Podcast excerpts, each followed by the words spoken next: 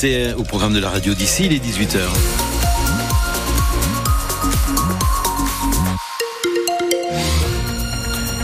Niveau circulation, ça devient très chargé hein, sur l'agglomération euh, paloise. C'est plus calme euh, sur euh, Tarbes. La météo, les nuages vont revenir pour cette nuit en Berne-Bigorre. Les températures demain au lever du jour, 0 à 2 degrés dans les stations, 3 à 4 dans les vallées, 5 à 7 en plaine. Alors demain, mercredi, beaucoup de nuages, mais pas de pluie. Les températures toujours élevées au-dessus des valeurs de référence. Il y aura un changement de temps, mais on en reparlera à partir de jeudi après-midi.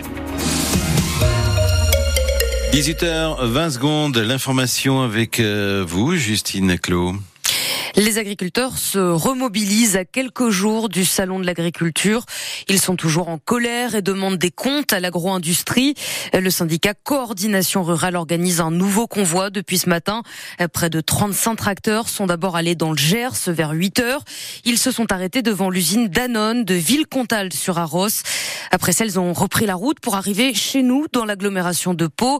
Ils sont par exemple allés à la fromagerie des Chaumes à Jurançon cet après-midi. Et maintenant, ils sont devant le siège d'Euralis à l'Escarme à Nonclavry ils viennent juste d'arriver. C'est un convoi de 40 tracteurs et une quinzaine de voitures, donc forcément ça prend du temps à déplacer. Les gendarmes et la police font la circulation, mais c'est pas évident ici à l'Escar parce que c'est l'heure de sortie du travail. Le président d'Euralis, Christophe Kong, il est venu à la fromagerie des Chaumes tout à l'heure à Jurançon, où les agriculteurs ont déversé des pneus faute de pouvoir parler prix du lait.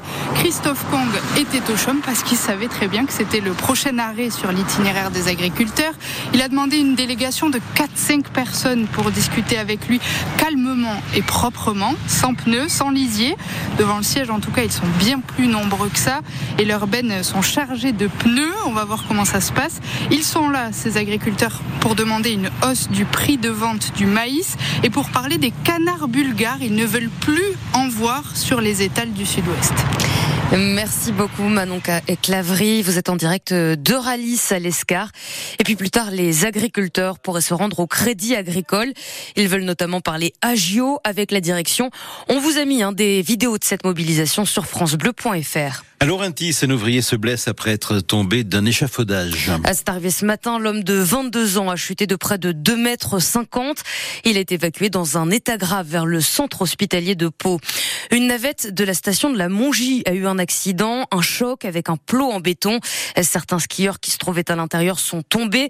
D'après les pompiers, 7 ont été légèrement blessés. Grosse frayeur ce matin dans un EHPAD de Bagnères de Bigorre. Une maison de retraite a été évacuée après un début d'incendie. Il s'est déclaré vers 10 heures au dernier étage du foyer Saint-Fray. Il y a des travaux à cet endroit. C'est de là que serait parti le feu d'après les pompiers.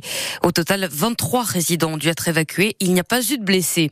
Et puis, drôle d'intervention pour des policiers de Pau dimanche soir.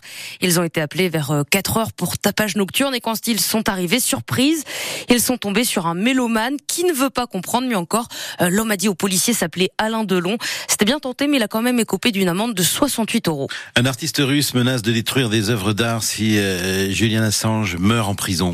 Et pas n'importe lesquels, du Picasso, du Rembrandt ou encore du Andy Warhol. Julian Assange, le fondateur de Wikileaks, est détenu au Royaume-Uni depuis 2019 et il a un fervent défenseur, un artiste qui est installé chez nous dans les Hautes-Pyrénées. Andrei Molotkin vit à Maubourguet et il affirme avoir enfermé 16 œuvres d'art dans un coffre. Il dit qu'elles seront dissoutes sans preuve de vie de Julian Assange, Sébastien Piron. En 2013, Andrei Molotkin achète une ancienne fonderie à Maubourguet dans les Hautes-Pyrénées. Il en fait un centre d'art expérimental dans lequel est exposé ce coffre-fort de 21 tonnes. À l'intérieur, plusieurs caisses de bois qui contiennent, dit-il, 16 œuvres majeures. Dans le coffre, il y a un mécanisme de destruction connecté à la vie de Julian Assange. Il y a un compte à rebours. Toutes les 24 heures, quelqu'un doit prouver qu'il est en vie. En l'absence de preuves de vie, un bain d'acide détruira les chefs-d'œuvre que l'artiste dit s'être procuré auprès de collectionneurs dont Giampaolo Abondi, un galeriste milanais qui lui a confié une œuvre de Picasso. Il a dû insister parce que d'abord c'est mon unique Picasso. C'est quelque chose que j'aurais aimé transmettre à mon fils, mais c'est un sacrifice qui vaut le coup. Pour Andrei Molotkin, ce projet baptisé Deadman Switch a pris tout son sens après le décès de son compatriote Alexei Navalny. C'est un plus grand tabou de détruire l'art que de détruire la vie humaine. Si quelque chose arrive à Julian, s'il meurt en prison, le gouvernement gouvernement américain sera responsable de cette destruction. S'ils ne libèrent pas Assange, ils ne peuvent pas critiquer un autre régime qui tue les prisonniers politiques. Et si rien n'atteste de la présence réelle de ces œuvres dans le coffre, l'artiste affirme qu'elles seront révélées au public dès que Julian Assange sera libre.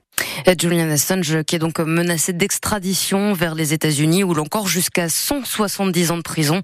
Un dernier recours sera examiné aujourd'hui et demain par les juges de la Haute Cour britannique. Une bonne nouvelle sur le front du chômage. Depuis six ans, il recule en Nouvelle-Aquitaine.